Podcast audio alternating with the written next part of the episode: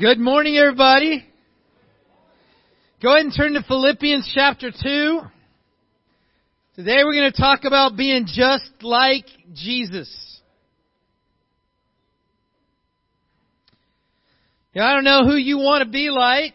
I don't know who you wake up in the morning and think, if I can do what they do, that will be a victorious day. In some ways, it probably depends on what the plan is for the day. If it's a certain sport, then you try and imitate how somebody does what they do. If it's somebody who's in a sophisticated environment, you want to imitate their thought process. It's in the chapter 2. Today we're going to talk about being just like Jesus. Yeah, I don't know who you want to be like. I don't know who you wake up in the morning and think, if I can do what they do, that will be a victorious day. In some ways, it probably depends on what the plan is for the day. If it's a certain sport, then you try and imitate how somebody does what they do. If it's somebody who's in a sophisticated environment, you want to imitate their thought? Street to head to their classes, and we'll now enjoy a short fellowship break. Thank you. Good morning, everybody. Go ahead and turn to Philippians chapter 2. Today we're going to talk about being just like Jesus. Yeah, I don't know who you want to be like. I don't know who you wake up in the morning and think, if I can do what they do, that will be a victorious day. In some ways, it probably depends on what the plan is for the day. If it's a certain sport, then you try and imitate how somebody does what they do. If it's somebody who's in a sophisticated environment, you want to imitate their thought process. If it's a certain sport, then you try and imitate how somebody does what they do. If it's somebody who's in a sophisticated environment, you want to imitate their thought process. Entire life being just like somebody else.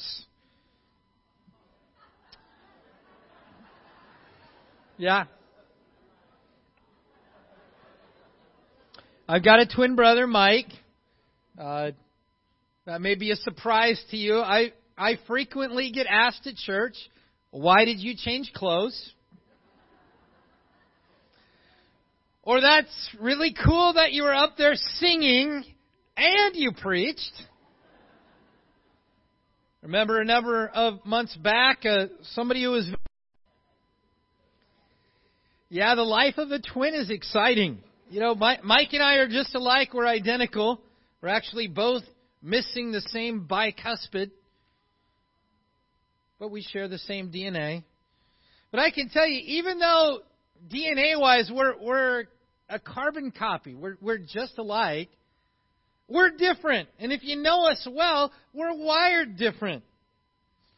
Okay, now our path was very similar all the way up to college. We both graduated with chemistry degrees.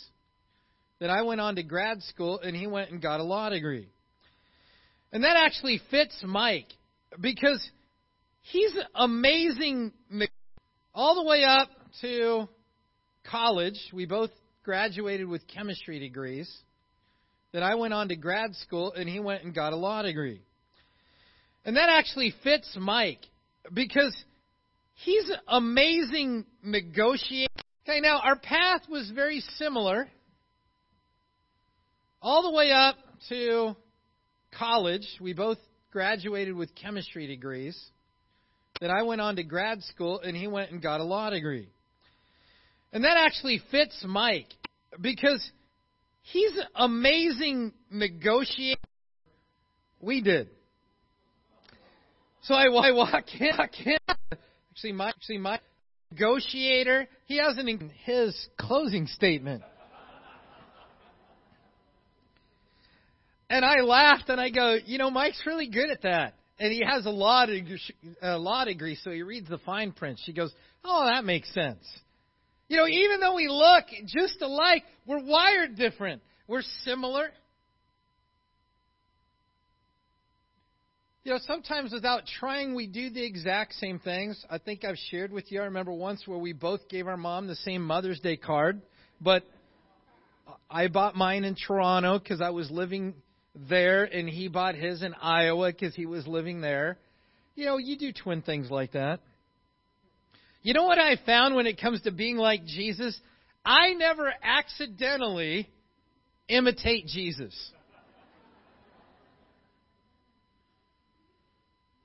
I don't just live my life and go, oh, wow, that was really cool.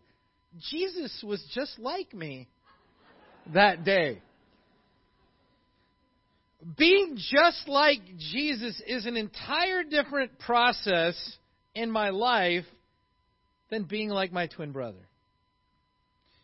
The fact is, it's the same for you. You know, sometimes we wonder this.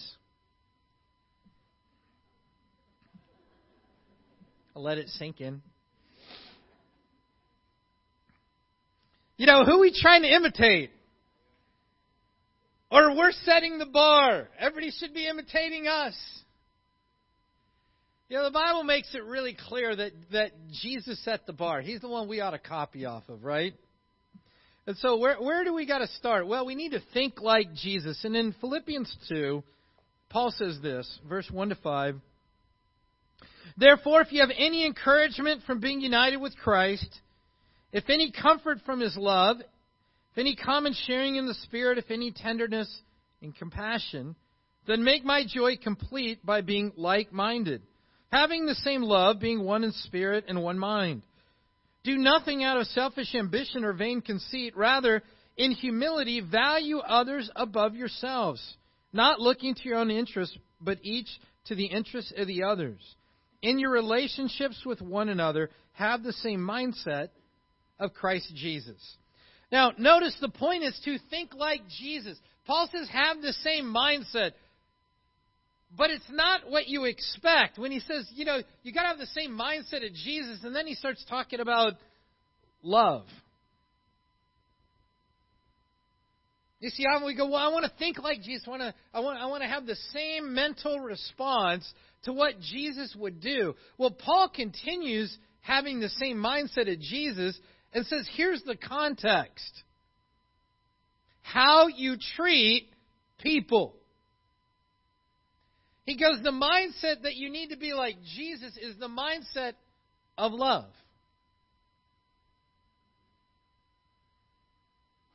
If you're going to imitate how Jesus thinks, well, then another way to think about it is imitate how Jesus loves. But just like I shared before, you're not going to accidentally love people in the same way that Jesus loved people. What do you call us to do? He said, have the same mindset. Have the same love. Do nothing out of selfish ambition or vain conceit. Rather, in humility, consider others above yourselves. You know what's amazing is our ability to love like Jesus is rooted in a thought. And what's the thought? How we view people. And so we go, well, I just wasn't as loving as I needed to be.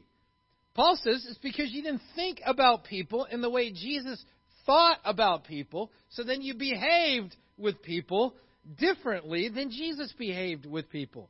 You see, you can't have wrong thinking and then go, yeah, but in the pressure of the moment, I will rise to the occasion in love with full grandeur. No, if you have wrong thinking, it will manifest itself in wrong loving. Okay? So the good news is if we can change our thought process, the overflow of that will be loving behavior. You ever been in one of those situations? Where you're like, I just need to act loving. If I, you know, maybe it's, I have one of those talks coming up where your wife says, we need to talk. You know what that means, right? That means there's an issue. Well, you can go into it and say, okay, I just don't want her to be mad. I just need to be really good when she's mad. I just want to respond right. But what's our problem? We're not trying to go into it with the right mindset.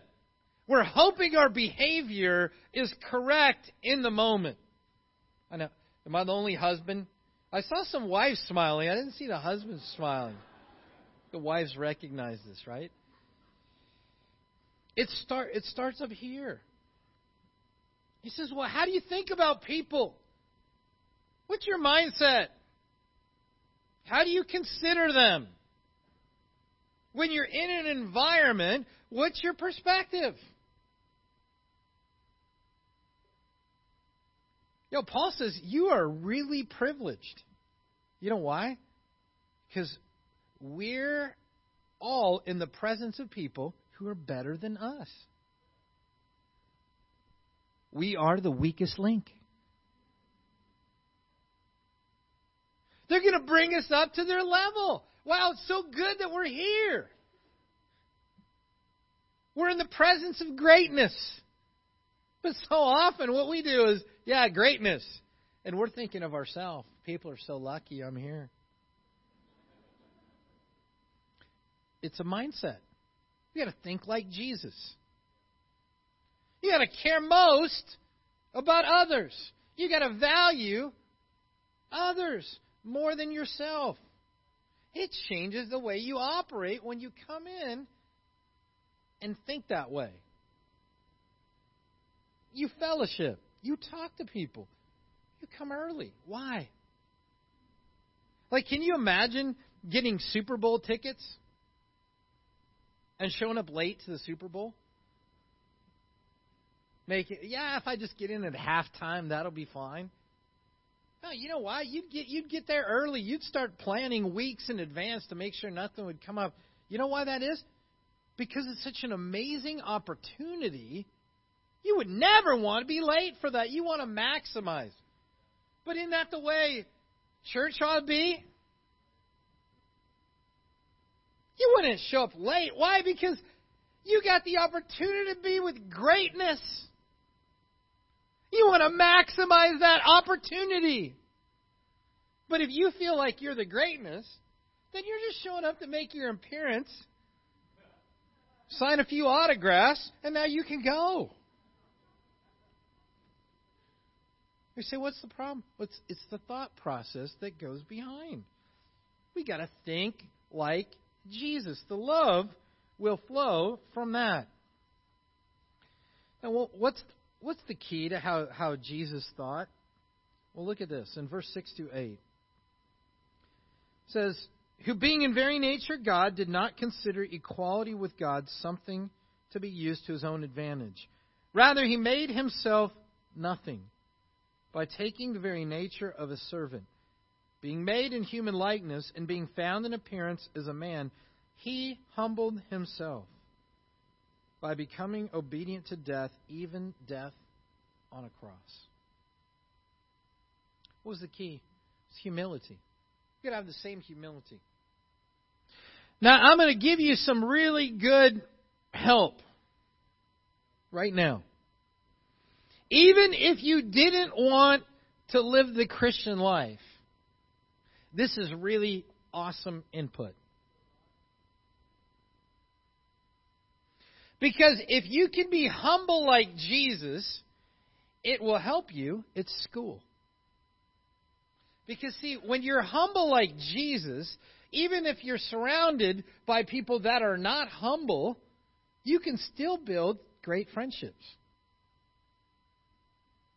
This will help you at work.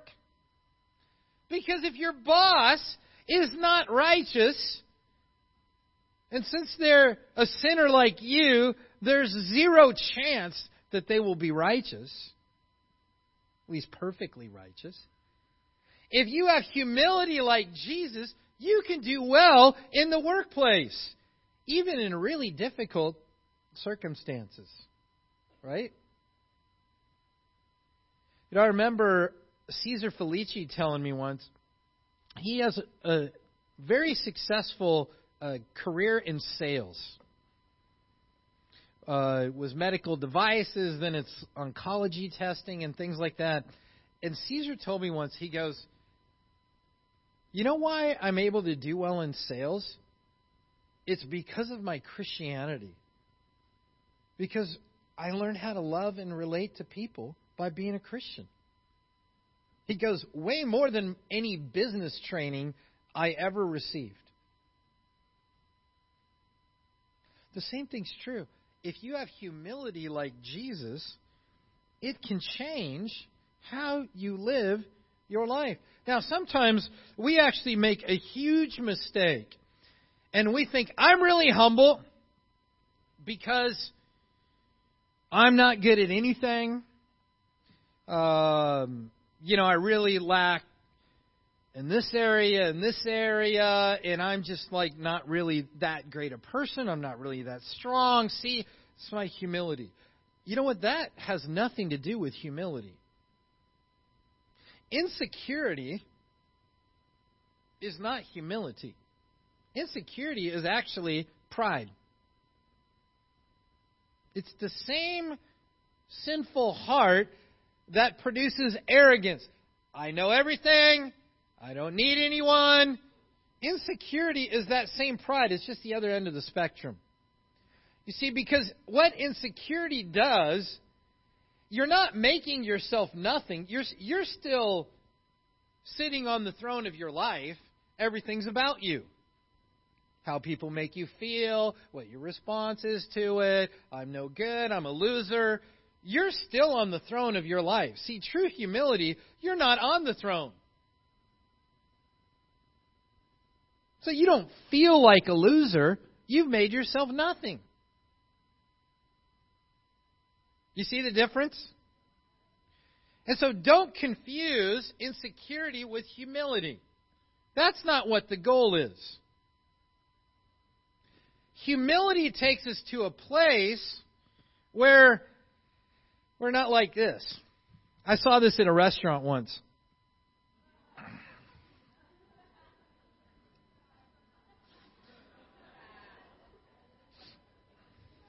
You know, big sign right behind where you paid for stuff. I saw another version of it. It says, I can only please one person a day. Today isn't your day because I chose myself.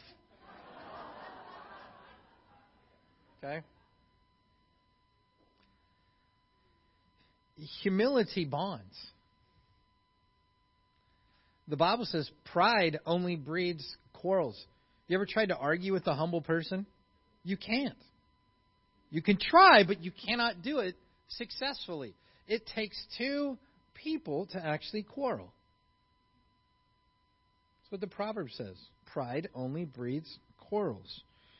So we're going to come back to Philippians 2, but turn over to John chapter 1 here for a moment. I want to look at Jesus and his life, and I want you to see this in action. You see one of these interactions. In verse 43 to 51, it says, the next day Jesus decided to leave for Galilee. Finding Philip, he said to him, follow me. Philip, like Andrew and Peter, was from the town of Bethsaida. Philip found Nathanael and told him, we have found the one Moses wrote about in the law and about whom the prophets also wrote, Jesus of Nazareth, the son of Joseph. Nazareth? Can anything good come from there? Nathanael asked. Come and see, said Philip. When Jesus saw Nathanael approaching, he said of him, here truly is an Israelite in whom there is no deceit. Well, how did you know me? Nathanael asked. Jesus answered, I saw you while you were still under the fig tree, before Philip called you. Then Nathanael declared, Rabbi, you're the Son of God. You're the King of Israel. Jesus said, you believe because I told you I saw you under the fig tree. You'll see greater things than that. Then he added, very truly, I tell you, you will see heaven open and the angels of God ascending and descending on the Son of Man. Look at the humility of Jesus. You go, well, yeah, he wasn't there when Nathanael insulted Nazareth. Yes, he was. He wasn't standing there, but he was aware of what went on. And he made that point to Philip. Yeah, I saw you when you were under the tree when Philip called you. Nathanael just insulted Jesus. Nazareth. What kind of podunk, piddly place is that for one of God's people to come from?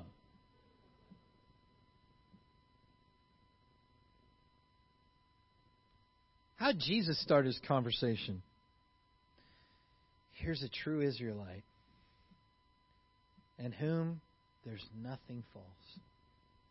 You say, well, what was Nathanael's response? Well, you got that right. How do you know me? Wow, you guessed correctly. You saw how awesome I truly am.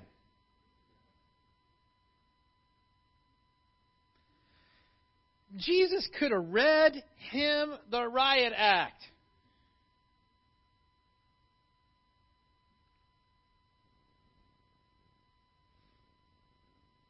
But he was humble.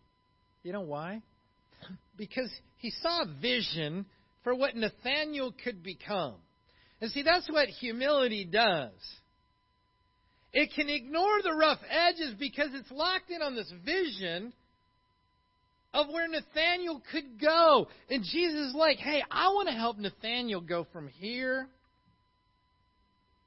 to here. See, but how can you do that? You got to have the humility of Jesus. You see, if you don't have Christ-like humility, you short-circuit the process. Because when Nathanael says, Nazareth, can anything good come from there? We're like, why are you talking about where I'm from? Nazareth is a great city. And we get bugged, right? And so we can't see the vision of where Nathanael could go. Why? Because we haven't made ourselves nothing.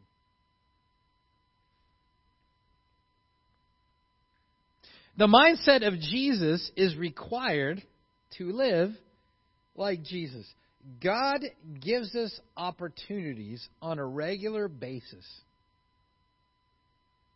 to put the love of Jesus into practice. I want you to think for a moment, what would be demanded of you if no one ever sinned against you? Ever. Ever, ever, ever. You go, wouldn't that be awesome? Kids were perfect. Parents were perfect. We know grandchildren are perfect. It's already a given. But can you imagine what life is like? Every day at work was perfect. Every professor was perfect. Every classmate was perfect. Every driver on the 405. Caltrans perfectly fixed the 5 in one day instead of 2 years. The timing of streetlights was perfect. Your finances were perfect. Your health, perfect. The food that you could eat without gaining any weight was perfect.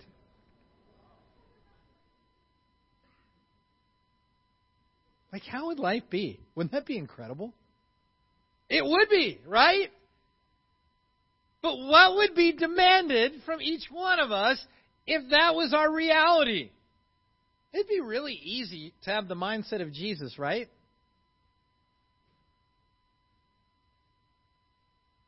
We would be flawless because it was never tested. It's like the wise and the foolish men that built their house, one on rocks and one on sand. we would be the existing house that had never been tested by a storm. We would mistakenly think that our character had been refined and we were just like Jesus, and we'd be able to define it by, look at how I behave in this situation and this and at work and at school and at home and with mom and with my kids. It's like, it's just all perfect. I am just like Jesus. No, that's not our reality, is it? And it's actually a good thing, because this is where we become like Jesus. Go back to Philippians 2.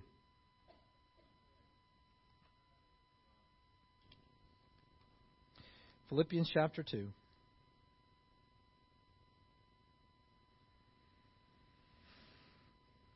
Because, see, there's work being done. There's a process going on.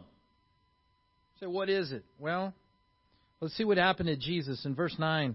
Therefore God exalted him to the highest place and gave him the name that is above every name, that at the name of Jesus every knee should bow, in heaven and on earth and under the earth, and every tongue acknowledge that Jesus Christ is Lord, to the glory of the Father.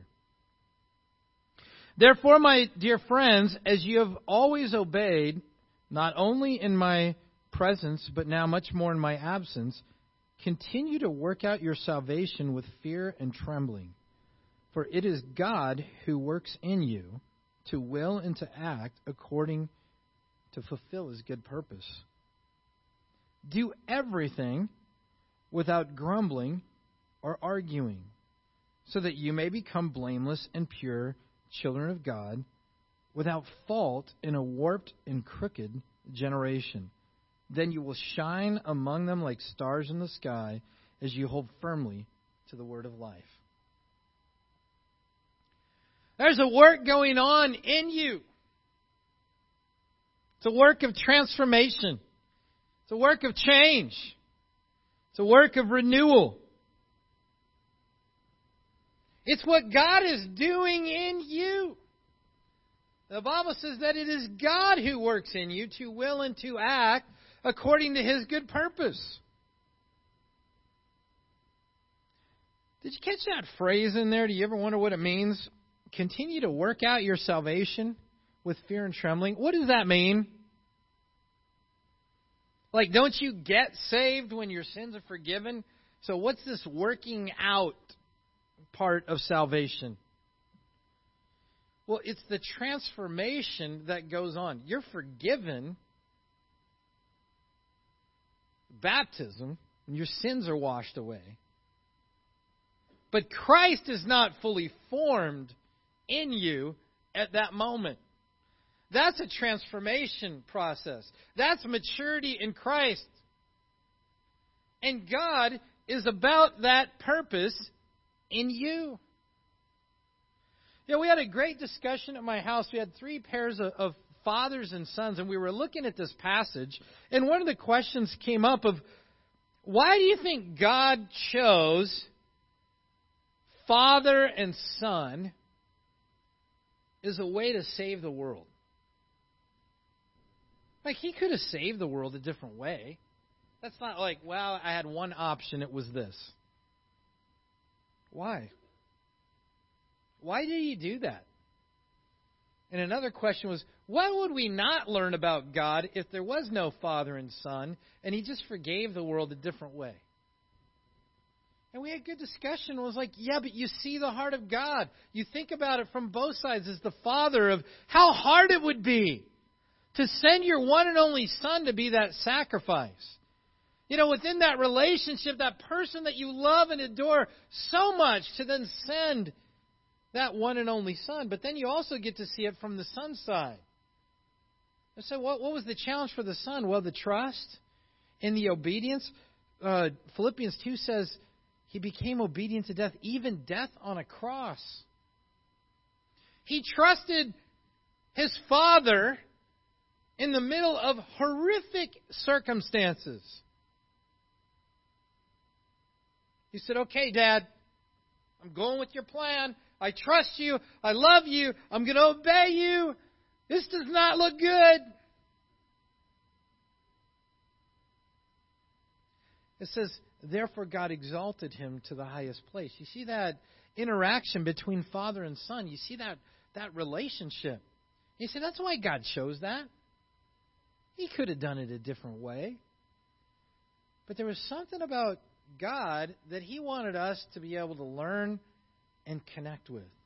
And it was that trust, and it was that obedience, and it was that humility. You say, well, why?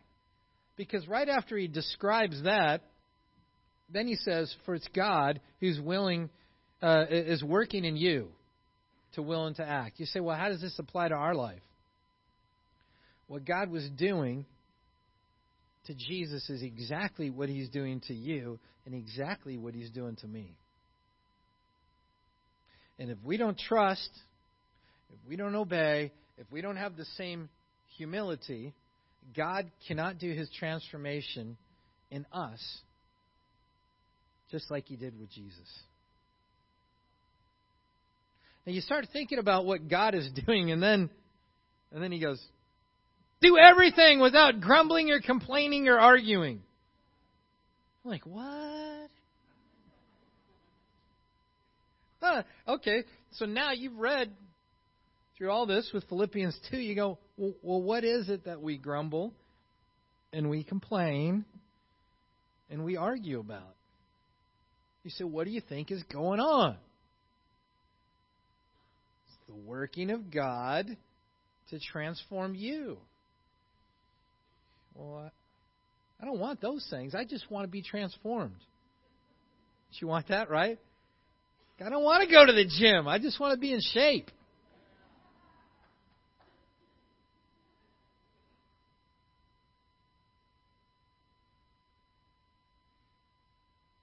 Yeah, I just want to feel rested in the morning, but I don't have long enough to sleep. You ever prayed that prayer? God, give me 12 hours of rest and only 4 hours of sleep. I prayed that one. Sometimes I feel better. It's like we love the transformed side of the process. But we don't want to have to deal with whatever it is we grumble or complain or argue with. And I've asked this before. You ever had that thought? Why am I surrounded by so many irritating and annoying people?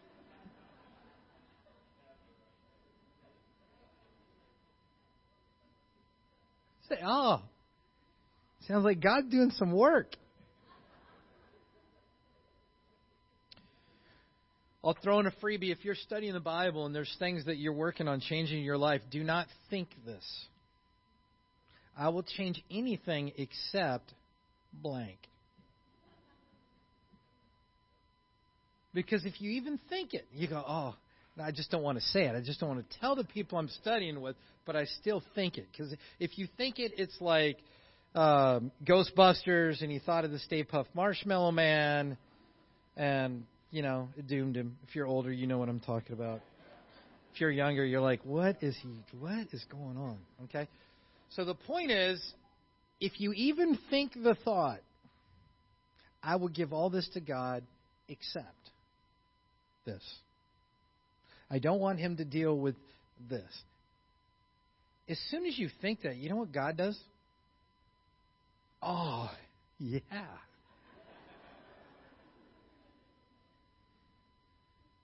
I know what we're going to work on. Now, he already knew anyway. It's like from a counseling point of view, I can tell you this.